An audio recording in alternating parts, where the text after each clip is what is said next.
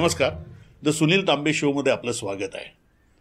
मोठी धरणं ही उगवत्या भारताची तीर्थक्षेत्र आहेत अशी घोषणा जवाहरलाल नेहरू यांनी भाकरा नांदगल धरणाच्या उद्घाटनाच्या वेळेला केलेली होती.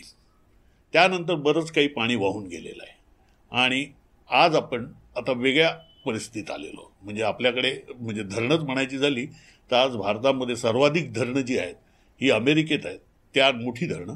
त्यानंतर चीनमध्ये आहेत आणि तिसरा क्रमांक भारताचा आहे. आणि भारतातल्या मोठ्या धरणांमध्ये सर्वाधिक धरणं ही महाराष्ट्रात आहे आणि तरी पण अजूनही महाराष्ट्रातला पाणी प्रश्न सुटलेला नाही किंवा भारतातलाही पाणी प्रश्न मार्गी लागलेला नाही आहे. आणि सतत धरणं बांधण्याची आणि पाणी वाटपावरती पाणी त्या म्हणजे नद्यांच्या पा पाणी वाटपांवरनं होणारे राज्याराज्यातले संघर्ष हे आजही सुरू आहेत. आणि या इकडे ह्या काळामध्येच नेमकं म्हणजे हा जो काही आपण धरणं बांधायची, धरणं मोठ्या प्रमाणावरती ज्याला पाण्याचा साठा करायचा, त्या साठ्यापासून वीज निर्माण करायची, त्यानंतर ते पाणी पाटबंधारे किंवा सिंचनासाठी वापरायचं, हा जो सगळा प्रकार आहे हा खरं तर आपण ब्रिटिशांकडनं किंवा पाश्चात्यांकडनं आणला. परंतु आज नेमकं अमेरिकेमध्ये आणि युरोपमध्ये धरणं पाडून टाकण्याची एक मोठी चळवळ सुरू झालेली आहे. आणि इतकी धरणं म्हणजे ते समजा आपण याचं म्हणजे ही धरणं आणि बंधारे बांधल्यामुळे नदीचा प्रवाह जागोजागी अडतो, छोटी मोठी तळी निर्माण होतात, गाळ साठल्यामुळे नद्या धरणांचं आयुष्यमान कमी होतं, पुराचा धोका वाढतो, पुरामुळे होणारं नुकसान, त्यातही विविध माशांच्या जाती नष्ट होतात, माशांच्या संख्येत घट होते, त्यामुळे मच्छिमारांचं नुकसान होतं, जैवविविधतेचं नुकसान होतं, जलविद्युत प्रकल्पामधून मिळणारी वीज आणि उद्योगांचा पाणी पुरवठा आणि सिंचन यामुळे होणाऱ्या आर्थिक लाभाच्या गणितात नुकसानीचा आकडा हा मोठा असतो असं युरोप आणि अमेरिकेतल्या लोकांच्या, राज्यकर्त्यांच्या आणि वैज्ञानिकांच्या ध्यानी आलेलं आहे. युरोपियन युनियनने दोन हजार वीस साली वॉटर फ्रेमवर्क डायरेक्टिव्हचा स्वीकार केला आणि त्यानंतर नद्यांवरील बंधारे आणि धरणं आठवण्याच्या मोहिमेने वेग घेतला.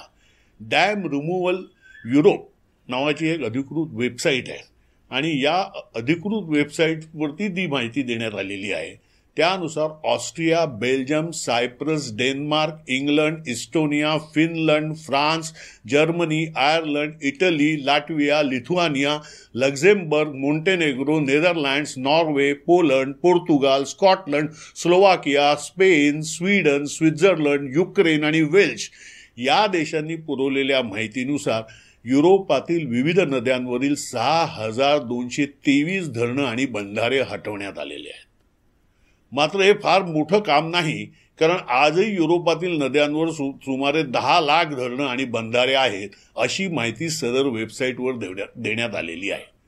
नद्यांवरील धरणं आणि बंधारे हटवण्यासाठी युरोपियन युनियनने adaptive management in European rivers हा प्रकल्प हाती घेतला.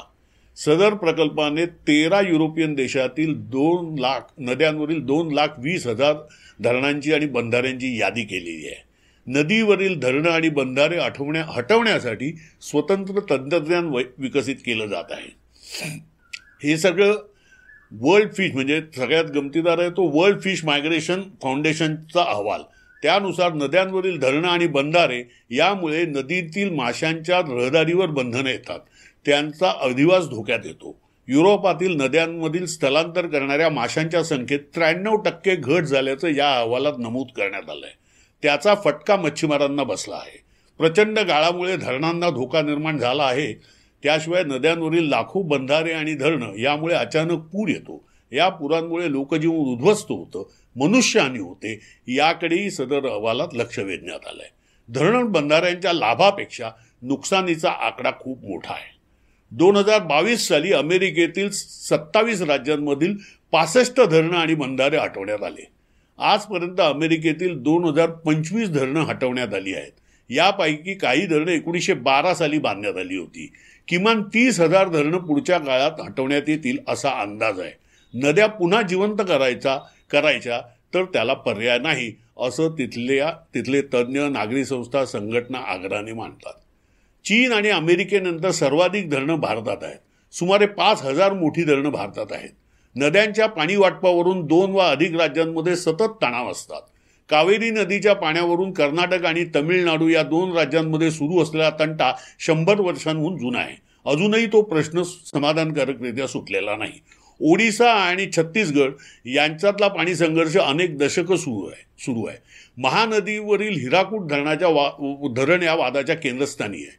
गंगेवरील फराक्का बंधारा पश्चिम बंगालमध्ये आहे. या बंधाऱ्यामुळे गंगेने वाहून आणलेला गाळ साठून राहिला आहे.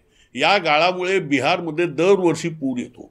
मुख्यमंत्री नितीश कुमार यांनी काही वर्षांपूर्वी ध फराक्का ध बंधारा तोडण्याची मागणी केली होती, कारण दरवर्षी गंगेला येणाऱ्या पुरांमुळे बिहारमधील शेती आणि जीवनजीवन उद्ध्वस्त होतं. पूरग्रस्तांना मदत आणि पुनर्वसनावर हजारो कोटी रुपये खर्च होतात. समुद्रातले स्थलांतर करणारे मासे नदीत येत नाहीत, त्यामुळे गंगा नदीवर मच्छीमार करणाऱ्या समूहांच्या पोटावर पाय आला आहे. पाणी या प्रश्नावर स्थापन करण्यात आलेल्या संसदीय समितीचा अहवाल या वर्षीच्या मार्च महिन्यामध्ये म्हणजे दोन महिन्यापूर्वीच प्रसिद्ध झाला. देशातील विविध धरणांच्या सुरक्षिततेबाबत या अहवालात प्रश्न उपस्थित करण्यात आले आहेत. यापैकी अनेक धरणं शंभर वर्षांपूर्वीची आहेत. एकूण पाच हजार सातशे पंचेचाळीस मोठ्या धरणांपैकी पाच हजार तीनशे चौतीस धरणं कार्यान्वित आहेत, म्हणजे ऑपरेशनल आहेत, अशी माहिती संसद टी व्हीवर झालेल्या कार्यक्रमात देण्यात आली. सरदार सरोवर निगम लिमिटेड या महामंडळाच्या कार्याचं लेखापरीक्षण comptroller general comptroller and auditor general यांनी केलं. महालेखापालांनी या लेखापरीक्षण अहवालानुसार दोन हजार एकवीसमध्ये या महामंडळाचा तोटा सातशे एकोणचाळीस पॉईंट बत्तीस कोटी रुपयांचा आहे आणि एकूण संचित तोटा म्हणजे आजवर झालेला तोटा हा सहा हजार सातशे एक्केचाळीस पॉईंट बेचाळीस कोटी रुपयांचा आहे. सदर अहवाल एप्रिल महिन्यात गुजरात विधिमंडळात सादर करण्यात आला. या महामंडळामध्ये गुजरात सरकारने एकूण सदुसष्ट हजार आठशे अठ्ठेचाळीस पॉईंट थर्टी नाईन म्हणजे एकोणचाळीस कोटी रुपयांची गुंतवणूक केली आहे. मात्र हे महामंडळ दोन हजार पंधरा सोळापासून तोट्यात आहे असंही महालेखा परीक्षकांनी नोंदवलं आहे. या प्रचंड गुंतवणुकीवर परतावा मिळण्याची शक्यता फारच कमी आहे असा इशाराही महालेखा परीक्षकांनी त्यांच्या अहवालात दिला आहे. प्रत्येक राज्याच्या लेखापरीक्षण अहवालांची छाननी केली तर मोठ्या धरणांमध्ये करण्यात आलेली गुंतवणूक आतबट्ट्याची ठरल्याचं ध्यान येईल. त्यामुळे आज ना उद्या भारतालाही युरोप व अमेरिकेचा धरण हटवण्याच्या कार्यक्रमावर विचार करावा लागेल. संसदीय समितीच्या अहवालानेच त्याकडे निर्देश केला आहे. मोठी धरणे पर्यावरणीय व पर्यावरणीय व सामाजिक आर्थिक दुष्परिणाम, पराग चोळकर यांची ही पुस्तिका आहे.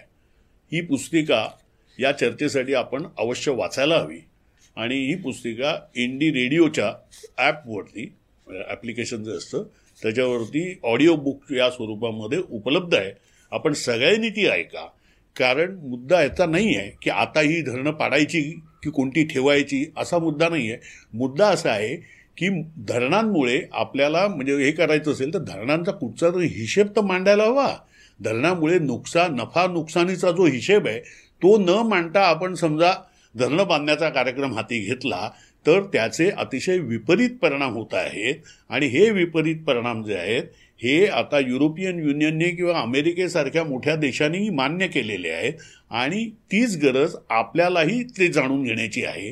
कारण आपल्याकडेही मगाशी मी उदाहरण दिलं तो म्हणजे गंगेमध्ये बिहारमध्ये जो गंगेच्या पुरामुळे जो काही प्रश्न निर्माण झालेला आहे त्याच्यामध्ये म्हणजे कहलगावला मी गेलेलो होतो तर कहलगावला अक्षरशः म्हणजे अनेक मच्छीमार कुटुंब आहेत ही परागंदा झालेली आहे. त्यांना गाव सोडून जायला लागलेलं आहे, कारण दुसरं कोणतंच उत्पन्नाचं साधन नाही आहे.